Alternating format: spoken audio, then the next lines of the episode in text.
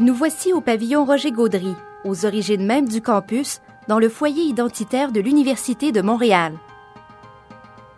Le hall d'honneur où vous entrez maintenant sont passés des générations d'étudiants et d'enseignants. Ce hall a également reçu d'illustres visiteurs.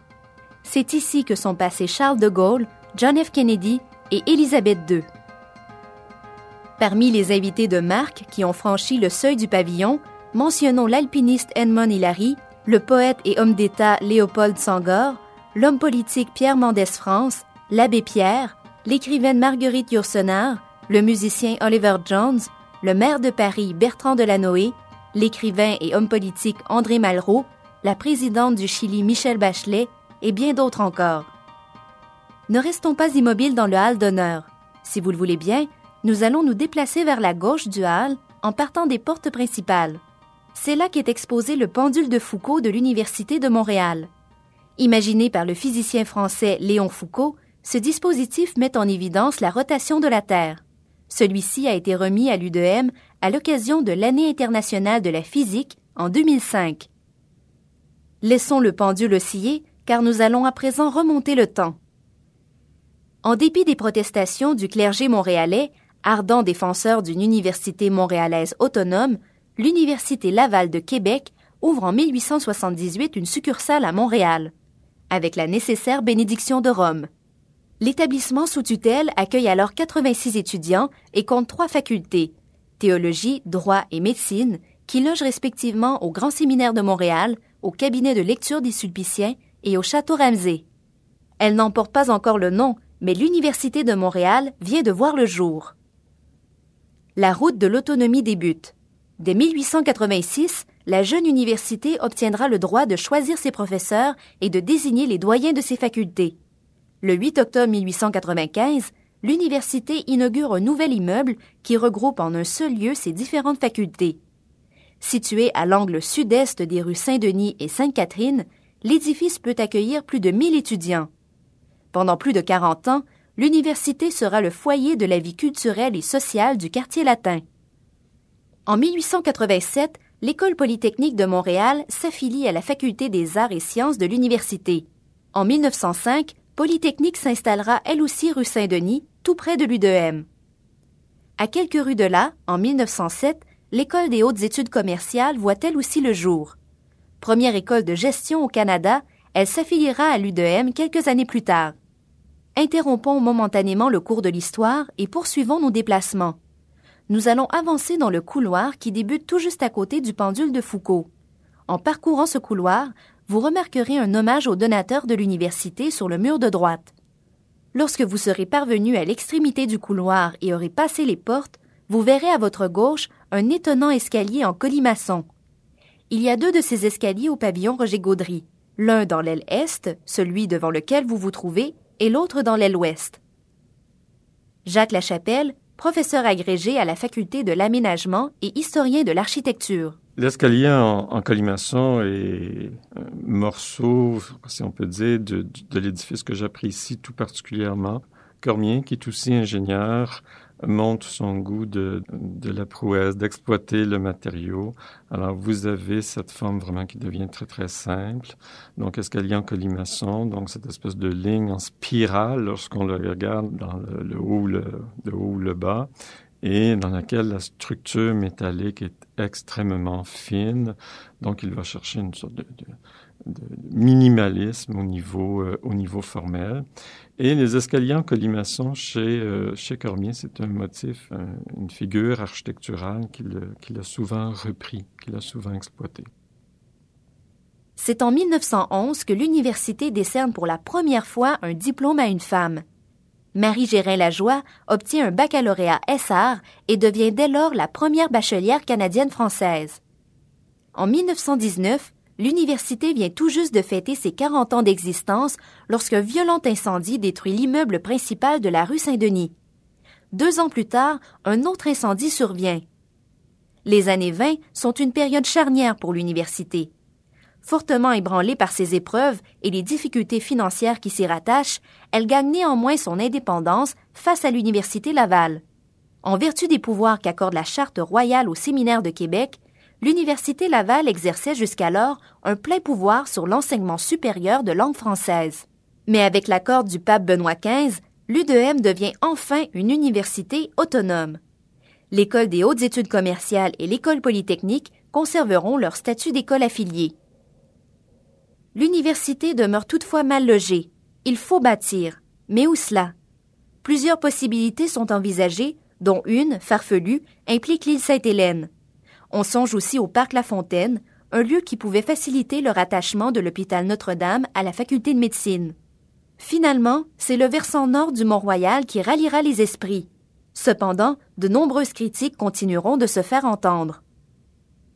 Jacques Saint-Pierre, statisticien réputé, fondateur du département d'informatique et étudiant de l'UDM au tournant des années 40, se souvient de cette période. Le fait d'avoir un édifice ici sur la montagne, ça a suscité des polémiques incroyables. Les gens disaient ça n'a pas de sens de faire des travaux à un moment donné sur la montagne alors qu'on pourrait s'installer dans la plaine, peut-être peut-être Ça va coûter trop cher, ça va être trop gros, il n'y aura jamais tant d'étudiants que ça parce que l'édifice, avec sa dimension, donnait l'impression que ça ne serait pas habité beaucoup avant 50 ans.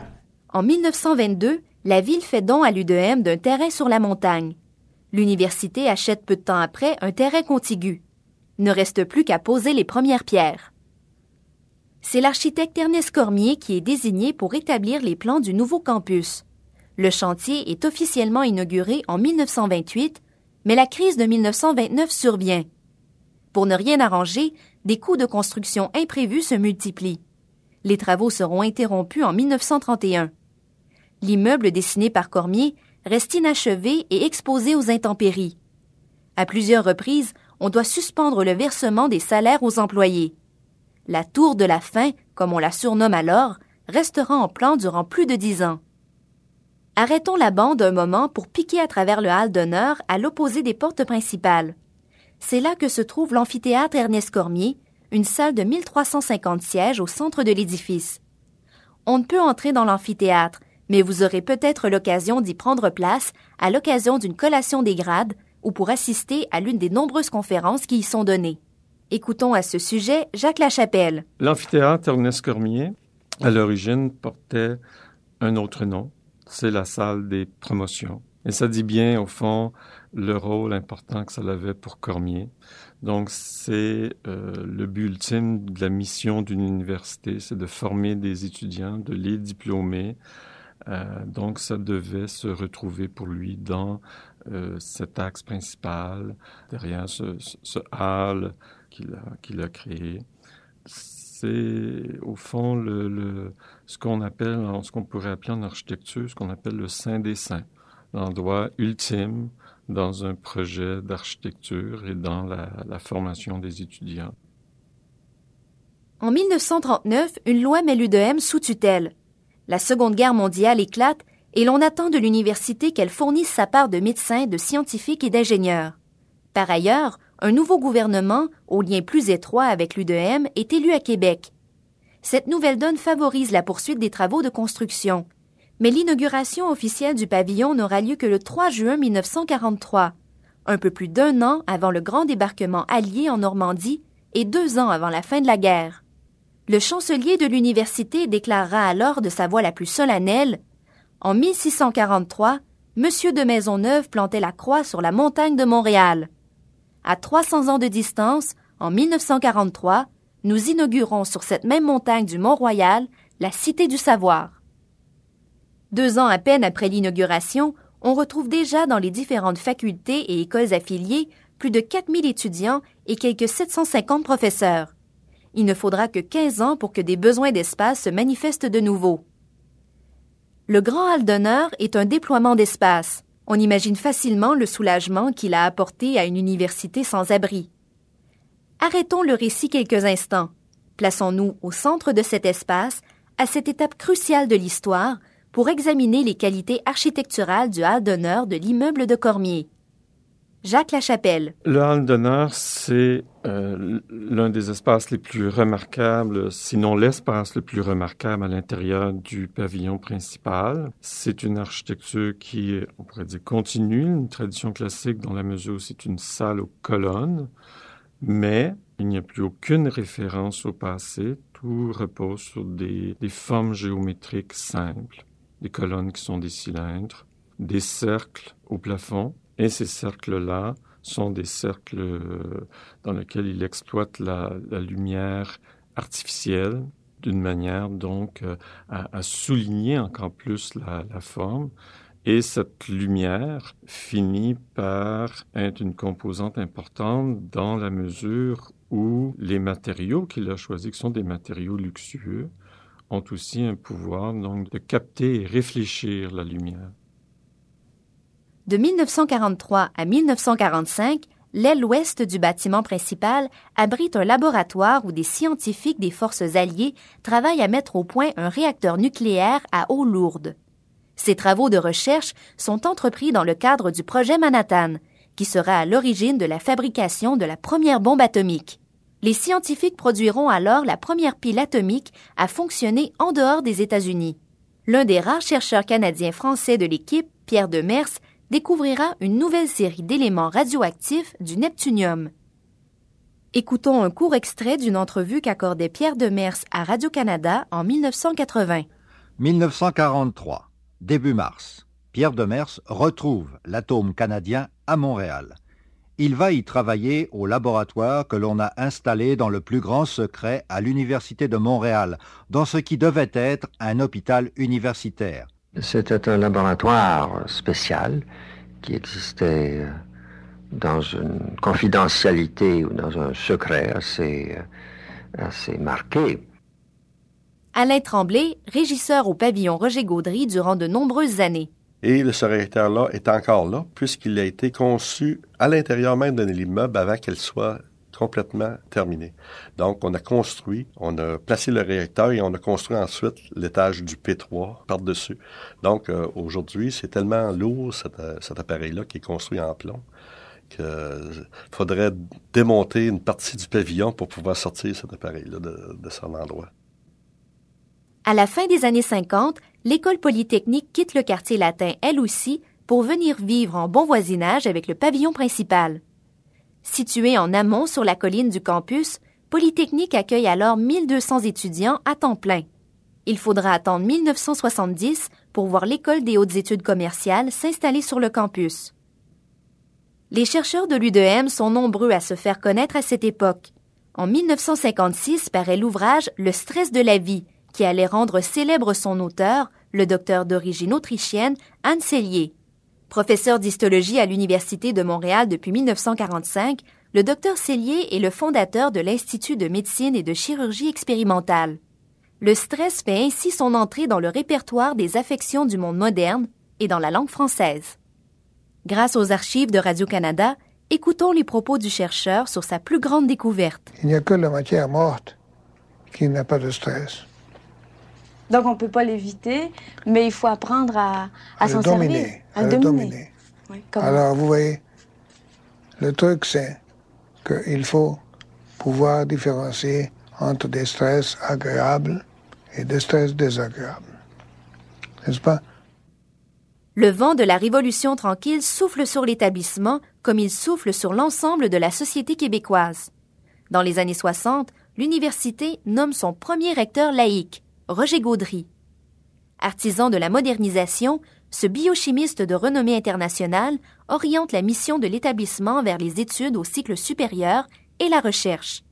Bernard Landry, ex-premier ministre du Québec et diplômé de la faculté de droit de l'UDM, conserve un vif souvenir de ce changement de garde. Ben, d'abord, un aspect très important de la Révolution tranquille, la laïcité. Le Québec était en retard. Euh, L'Église catholique sûrement nous a rendu de grands services, on ne peut pas le nier. Mais par ailleurs, elle nous a maintenus dans des attitudes passéistes et rétrogrades, et le ménage s'est fait à ce moment-là. Exemple, quand je suis arrivé à l'Université de Montréal, le recteur était un prélat de l'Église catholique, le vice-recteur aussi. Des gens très bien, mais l'université est une université pontificale et leur mentalité était plus liée à la vie spirituelle de l'Église catholique peut-être qu'à la grande vie universitaire dont nous avions besoin. Alors, une chose symbolique, mais plus que symbolique, qu'on a obtenu d'avoir un recteur laïque, qu'on en a eu un. Cette période voit déferler sur le campus la vague du baby-boom. Pour absorber ce fort contingent, l'université est forcée d'engager des professeurs et des employés de soutien en grand nombre. Cette progression se maintiendra tout au long des années 60, qui marquent l'époque de la démocratisation de l'enseignement supérieur au Québec. Aujourd'hui, l'Université de Montréal jouit d'une réputation internationale en enseignement et en recherche. Elle regroupe 16 facultés et écoles. Ces deux écoles affiliées, l'École polytechnique et HEC Montréal, comptent parmi les grands établissements professionnels du Canada. Montréalaise par ses racines, internationale par vocation, l'UDM accueille 57 000 étudiants des quatre coins du monde et décerne chaque année plus de 10 000 diplômes à tous les cycles d'études. Le classement du réputé Times Higher Education inclut l'Université de Montréal parmi les 100 meilleurs établissements universitaires de la planète. Ce classement est important pour l'UDM. Il l'est tout autant pour Montréal et le Québec. L'UDM assure à la collectivité un apport en force vive et en idées nouvelles menant à des hausses mesurables de PIB et d'emplois. Ici, au pavillon Roger Gaudry, s'affairent tous les jours des centaines d'étudiants, professeurs et chercheurs. C'est dans cet édifice emblématique que loge la faculté de médecine, la faculté de médecine dentaire, certains départements de la faculté des arts et des sciences et de nombreux services et unités de recherche. Nous vous invitons maintenant à poursuivre votre exploration du pavillon Roger Gaudry. Vous pouvez par exemple aller jeter un coup d'œil sur le second escalier en colimaçon situé dans l'aile ouest. Attention, certains secteurs de cet immense bâtiment sont labyrinthiques. Ceux qui le connaissent vous répondront que c'est justement ce qui fait son charme. À bientôt pour un autre parcours du Grand Audio Guide de l'Université de Montréal.